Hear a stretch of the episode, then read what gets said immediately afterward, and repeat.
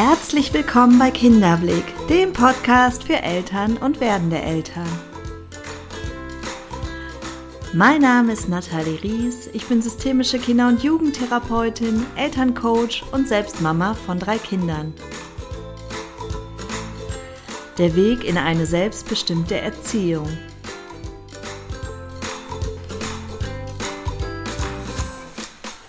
Mein Kind möchte nicht in die Kita. Dieser Titel ist gewählt stellvertretend für alle Übergänge, in denen dein Kind sich unfassbar schwer tut. Das kann der Gang in die Kita sein, der Gang ins Bett. Immer dann, wenn im Grunde eine Situation in die nächste übergeht, kann es für dein Kind eine große Herausforderung sein. Und in dieser Episode möchte ich dir Wege aufzeigen, wie du diese Übergänge klarer und auch für das Kind sanfter gestalten kannst. Zudem schauen wir auf Rhythmen und Rituale in eurem Familienalltag, denn diese helfen deinem Kind, den Tag verstehen zu lernen und geben ihm Orientierung und somit auch Sicherheit.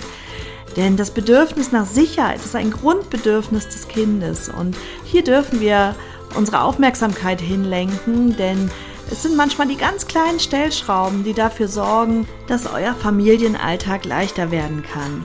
Ich wünsche dir jetzt einige Erkenntnisse bei dieser Episode. Ich hoffe, dass du etwas für dich mitnehmen kannst und danke dir für dein Vertrauen. Ja, schön, dass du da bist.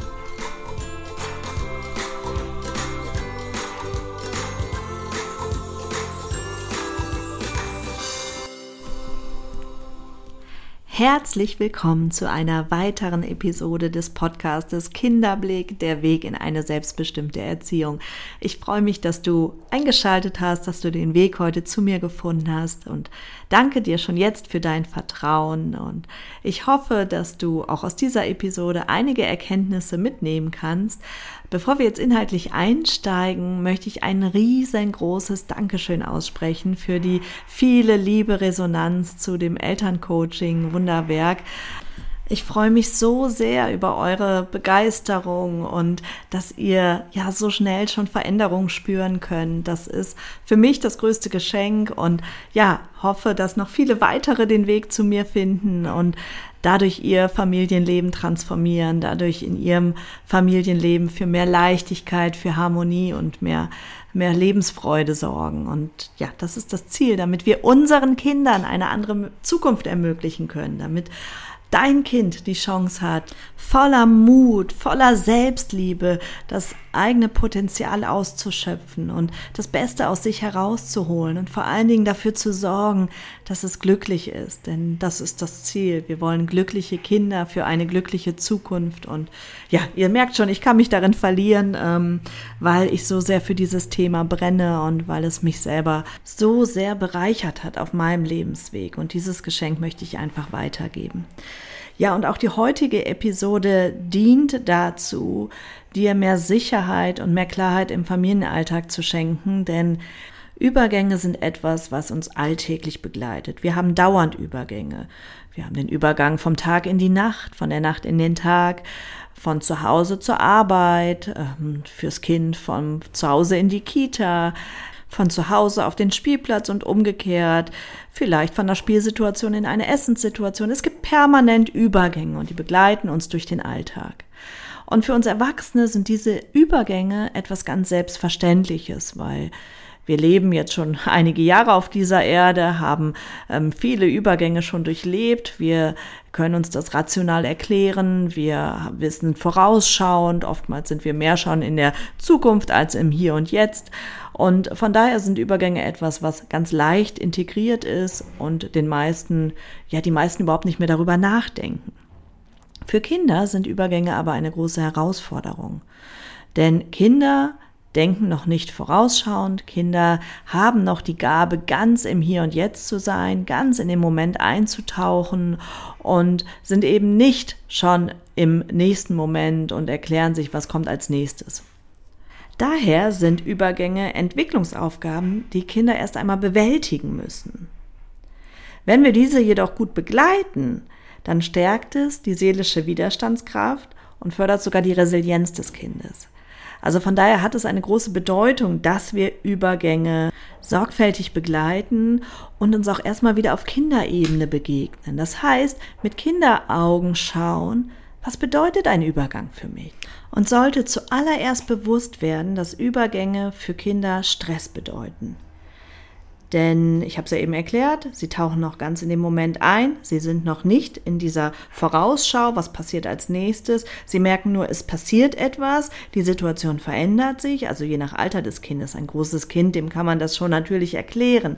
Aber ich, wir sprechen ja jetzt so von Kindergartenkindern ähm, und die haben per se erstmal ganz große Mühe, weil sie es noch überhaupt nicht abschätzen können, was passiert als nächstes. Sprich, sie sind noch nicht in der Lage, flexibel auf Veränderungen zu reagieren. Das hat tatsächlich entwicklungspsychologische Ursachen. Also da kann das Kind gar nichts für, sondern es ist in seiner Entwicklung noch nicht in der Lage dazu.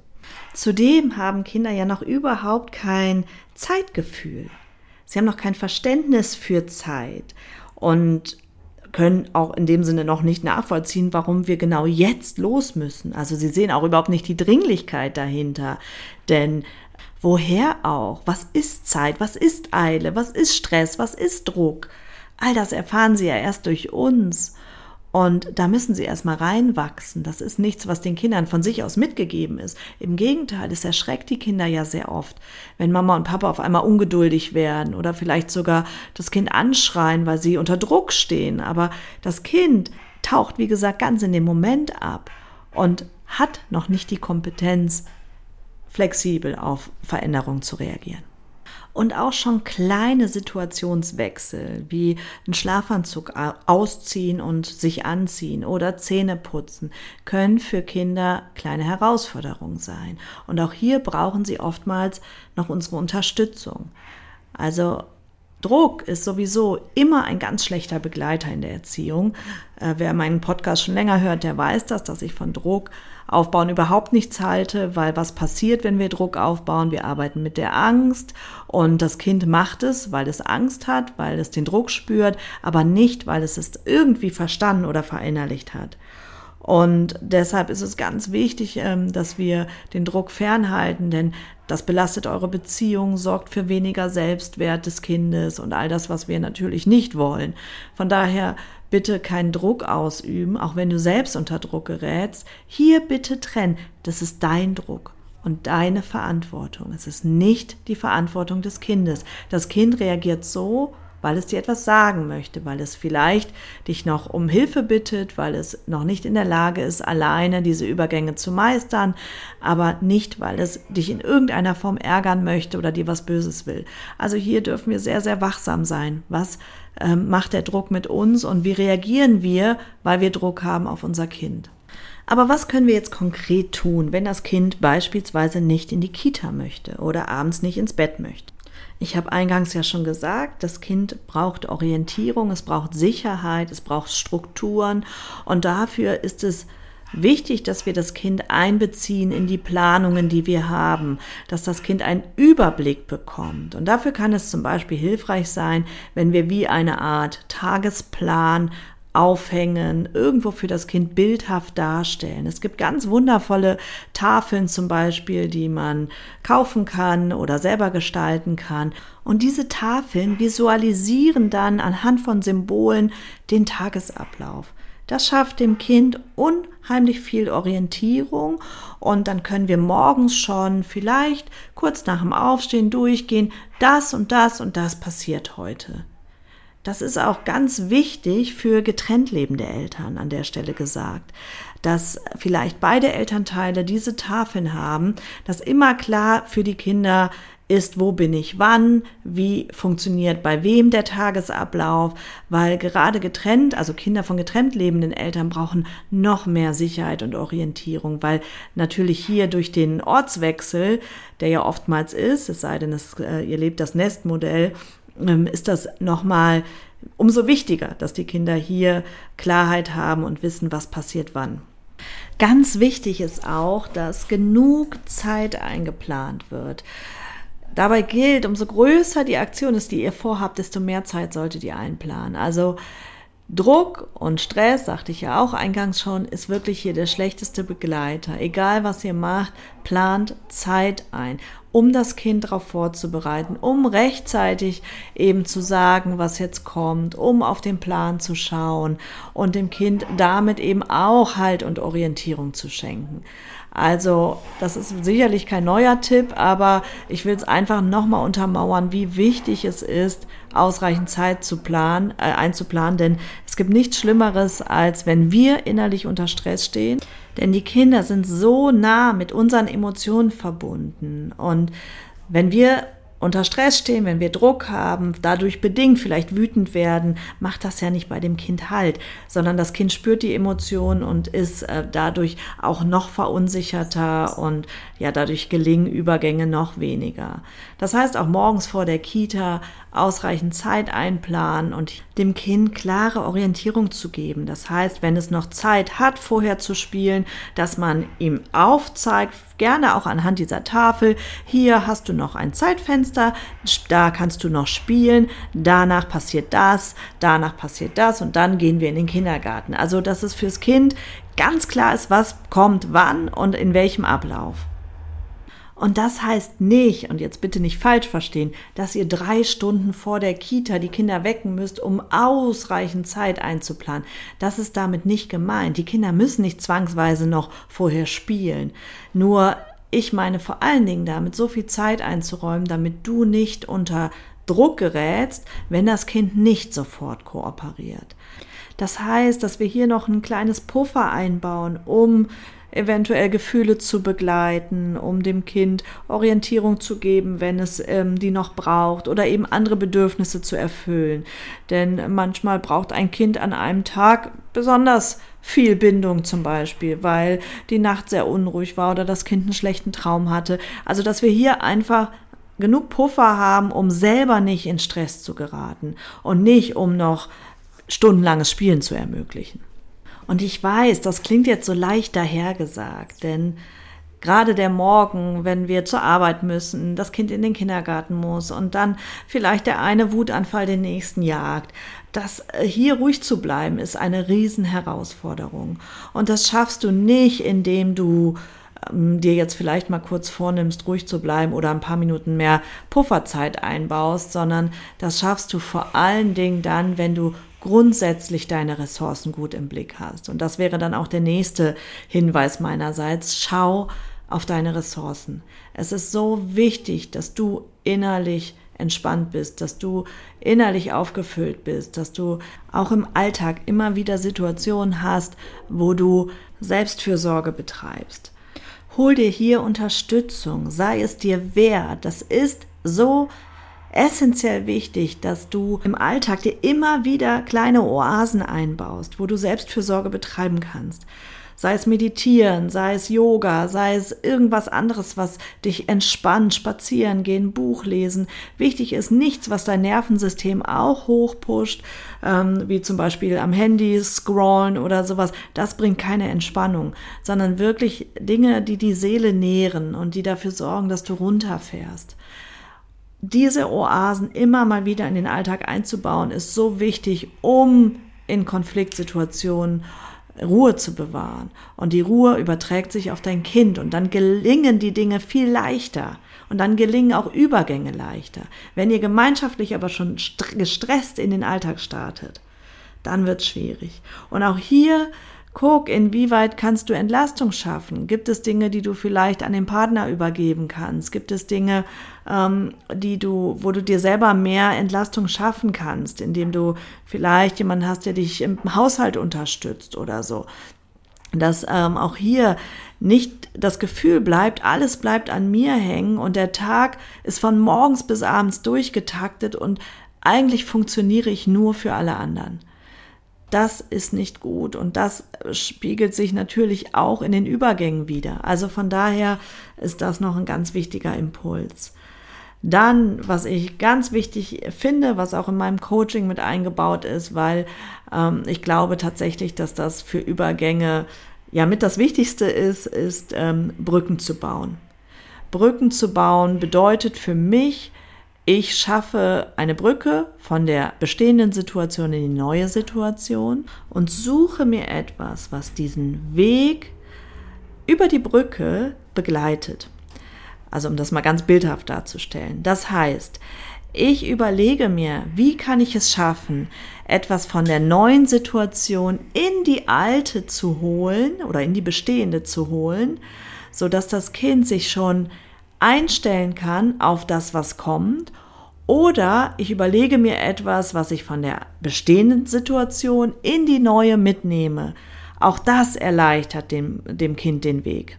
Um das mal konkret an Beispielen festzumachen, also du möchtest dein Kind in die Kita begleiten, dein Kind hat, äh, tut sich schwer aktuell, es äh, möchte nicht in die Kita, dann ähm, kannst du dir überlegen oder gemeinsam mit deinem Kind überlegen, was kann es eventuell mitnehmen in die Kita? Gibt es ein Kuscheltier oder was auch schön ist, etwas von dir. Das ist vielleicht ein Schal von dir, ein Tuch, was nach Mama riecht. Sowas kann dem Kind den Weg total erleichtern.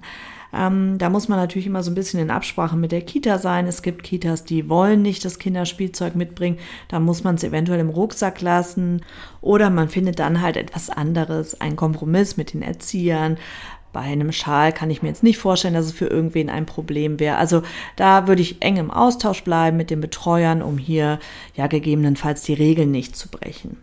Hilfreich kann eben auch sein, dass ich etwas aus der bevorstehenden Situation schon in die bestehende Situation hole, ähm, wie zum Beispiel in den Austausch gehen über das, was das Kind gleich erwartet, vielleicht, dass man über den Morgenkreis spricht über, oder über die Frühstückssituation spricht. Also im Idealfall auch hier in den Austausch gehen mit den Erziehern, was das Kind besonders gerne mag, mit wem es besonders gerne spielt und das dann aufgreift, sodass das Kind sich gedanklich schon mal einstimmen kann und schon mal so ein bisschen einfühlen kann. Auch das kann eine ganz große Hilfe sein für das Kind.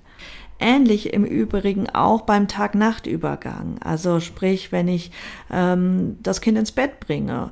Auch hier kann es sehr hilfreich sein, wenn ich dem Kind was von mir mitgebe, wenn ich ihm die Sicherheit gebe, dass ich noch mal gucken komme. Also ähm, hier kann man auch gerne noch mal in den Podcast zum Thema Schlaf. Ich habe eine Episode aufgenommen oder ich glaube sogar zwei zum Thema Schlaf.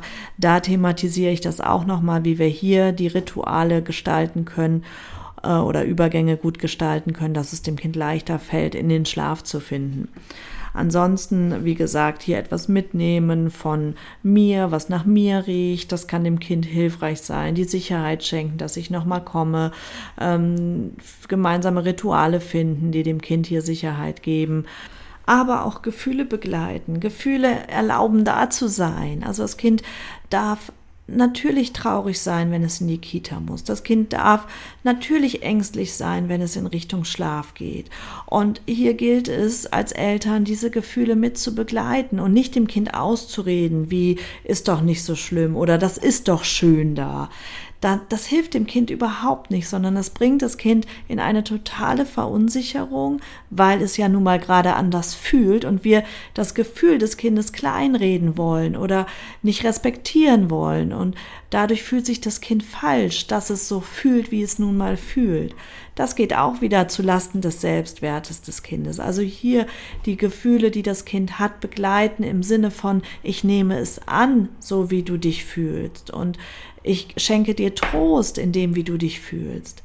Damit helfen wir dem Kind und wir lassen die Gefühle da sein und ähm, ja, vielleicht geben wir dem Gefühl sogar eine Gestalt. Das habe ich mit meiner Tochter gemacht. Meine Tochter hatte auch oftmals Angst, wenn es so Richtung Schlaf ging. Und, und dann habe ich mir die Angst von ihr genau beschreiben lassen. Dann hat sie der Angst eine Farbe gegeben, eine Gestalt gegeben. Und dann wollte sie sogar, dass wir daraus eine Geschichte machen. Dann habe ich ihr eine Geschichte erzählt über die Angst. Und die Angst, die war ganz traurig, weil die Angst wollte auch nur angenommen sein und wollte ein Teil sein von ihr und nicht immer von ihr weggewünscht werden. Und in der Geschichte hat sie dann irgendwann die Angst in den Arm genommen und das war ganz süß. Also natürlich habe ich das alles ausgeschmückt, aber es war total schön, weil meine Tochter darüber auch mehr und mehr akzeptieren konnte, dass die, äh, die Angst ein Teil von uns ist und dass die Angst ihre Berechtigung hat. Und in der Geschichte ging es dann auch darum, dass die Angst sie ja eigentlich nur beschützen will.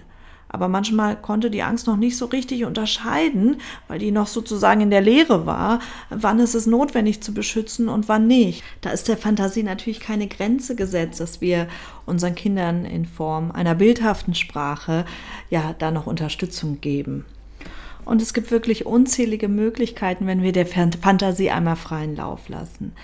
Zum Beispiel, was ich auch mit meinen Kindern gern gemacht habe, dass wir einen Stein sammeln. Und dieser Stein ist ein Wunschstein. Und dann darf das Kind sich was wünschen, was wir am Nachmittag machen. Und den Stein hebt es auf bis zum Nachmittag. Das ist wie so ein Halt, den es hat. Oder dass man den Stein an den Nachttisch legt, wenn es eben Mühe hat, einzuschlafen und schon überlegt, was man am nächsten Tag macht. Ähm, also ein Vater hatte mir letztlich erzählt, das fand ich auch ganz süß, da wollte das Kind auch überhaupt nicht in den Kindergarten, haben sie sich überlegt, haben sie sich ein Glas genommen und ein leeres Glas mit Deckel und dann hat die ganze Familie in das Glas geküsst. Also einen Kuss in dem Glas gelassen, dann fest den Deckel zugeschraubt und den durfte das Kind mitnehmen in den Kindergarten. Also das Glas durfte das Kind mitnehmen in den Kindergarten. Auch eine ganz süße Idee, wie ich finde. Hier Überlegt mal, was passt zu eurem Kind und wie könnt ihr dem Kind die, den Weg erleichtern, dass solche Übergänge fürs Kind einfach nicht so herausfordernd sind. Jetzt möchte ich noch kurz auf das Thema Rituale und Rhythmen eingehen, denn Rituale und Rhythmen sind für das Kind etwas ganz Wichtiges und helfen dem Kind, den Tag zu verstehen und dadurch natürlich auch mit Übergängen leichter umzugehen. Wenn das Kind versteht, dass immer nach dem Frühstück oder nach dem Abendessen die Zähne geputzt werden. Dann verinnerlicht das Kind das und das ist eine feste Struktur in eurem Tagesablauf, was wiederum dafür sorgt, dass das Kind eben Orientierung hat. Genauso können Rituale eine große Hilfe sein, wenn das Kind zum Beispiel nicht in den Kindergarten möchte, dass man hier gemeinsam ein Begrüßungsritual findet mit der Erzieherin, dass man sich überlegt, ähm, was kann das sein? Oder wenn die Erzieher jetzt nicht die Zeit dafür finden, dass ihr ein Ritual findet, was ihr immer zu Beginn macht, sobald ihr die Kita betritt. Das kann ein bestimmtes Lied sein, was ihr singt, während ihr das Kind auszieht, also die Jacke auszieht und die Schuhe auszieht. Das kann ein Fingerspiel sein. Das kann noch ein Kuschelritual sein. Also findet hier was, was zu euch passt. Aber für das Kind erleichtert das den Einstieg und der erste Schritt in den Kindergarten, der ist verbunden mit etwas Schönem, mit etwas, was ihm Freude bereitet. Und auch sowas kann den Einstieg natürlich erleichtern.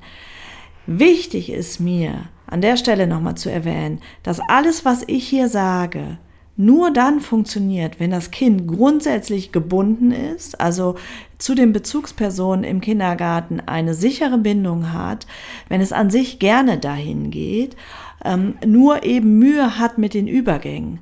Das funktioniert nicht, wenn hier was ganz anderes im Argen liegt, weil vielleicht keine sichere, stabile Bindung zu den Bezugspersonen da ist ähm, oder das Kind irgendwie Kindergarten mit Angst verbindet, mit Druck verbindet. Also das ist natürlich die Grundvoraussetzung.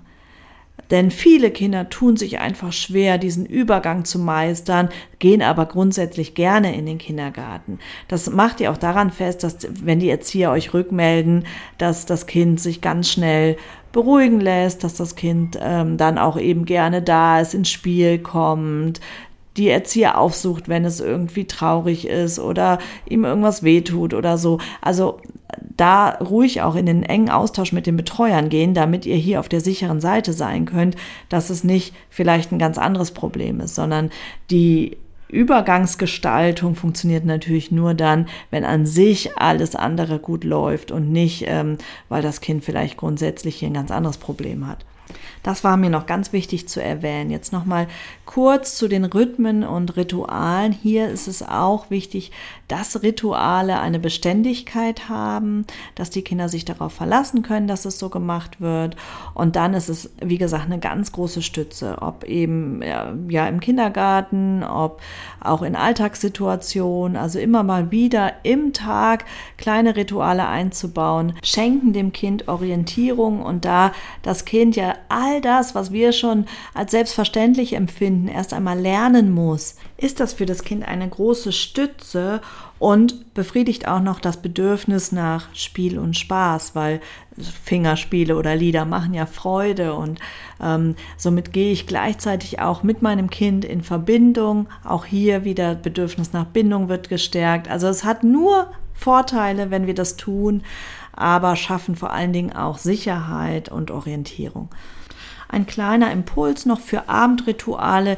Die können schön sein, ähm, dass man vielleicht das Kind noch massiert, eine kleine Massage oder Fußmassage mit einem schönen Öl. Das hilft auch, dass das Kind entspannt und so ein bisschen eingestimmt wird schon auf die Nachtsituation oder ein Lied vorsingen, ein Buch lesen, eine Geschichte frei erzählen. Also was sind natürlich wunderschöne Rituale für den Abend. Oder was ich zum Beispiel im Coaching aufgegriffen habe, dass man abends immer gegenseitig die Fragen beantwortet, was war heute besonders schön, was hat dich heute besonders glücklich gemacht, was hat dich heute eher traurig oder wütend gemacht, dass man darüber nochmal in den Austausch geht, um den Tag abzuschließen und allen Gefühlen nochmal Raum zu geben, die raus müssen. Auch das ist ein schönes Ritual. Also Überleg dir hier, was passt zu dir und deinem Kind und dann bau Rituale in den Alltag ein, ja, um deinem Kind hier zu helfen, gerade die Übergänge leichter zu meistern. Ja, das waren meine Impulse für den heutigen Podcast. Ich hoffe, es hat dir gefallen. Ich hoffe, dass du was für dich rausziehen konntest. Und gleichzeitig möchte ich dich einladen, wenn dir der Podcast gefallen hat, den doch bitte einmal zu bewerten. Das ist für mich eine ganz große Unterstützung und für dich kostet es ganz wenig Mühe, ähm, einfach mir hier bei Spotify oder bei iTunes ein paar Sterne geben. Wenn du magst, darfst du natürlich auch ein paar Worte dazu finden. Aber ja, da wäre ich dir sehr, sehr dankbar. Und wenn auch du an dem Punkt bist, dass du sagst, in meinem Familienleben ist noch Potenzial nach oben, ich habe das Gefühl, ja, es läuft, aber vielleicht nicht so, dass du dich glücklich fühlst, in deiner Kraft stehend fühlst, dass du deine Ressourcen immer gut im Blick hast, dass du nicht wütend werden brauchst. All das ähm, kommt für dich gerade noch nicht so ganz hin. Dann empfehle ich dir mein Elterncoaching Wunderwerk. Hier kannst du dich entscheiden zwischen einem Online-Programm, was dich acht Wochen ganz intensiv begleitet mit Videos, mit ähm, einem Workbook, mit einer Meditation und ähm, dann hast du die Möglichkeit dazu noch ein Coaching-Paket zu buchen, wo wir uns eins zu eins begegnen und ich dich ganz in deinen ganz persönlichen Themen noch unterstütze. Also wenn du dir noch mehr Entspannung, noch mehr Harmonie, noch mehr Leichtigkeit und Freude in deiner Familie wünscht, dann melde dich an, gerne zu einem ganz kostenfreien, unverbindlichen Erstgespräch und dann entscheiden wir gemeinsam, welches Paket das Richtige für dich ist. So, jetzt wünsche ich dir erstmal einen schönen Start ins lange Pfingstwochenende, dass du eine wundervolle Zeit mit deiner Familie hast, dass ihr einander genießen könnt, dass ihr glücklich seid und ja, grüße dich ganz, ganz herzlich und freue mich, wenn du das nächste Mal wieder dabei bist hier beim Podcast Kinderblick, der Weg in eine selbstbestimmte Erziehung. Alles Liebe, deine Nathalie.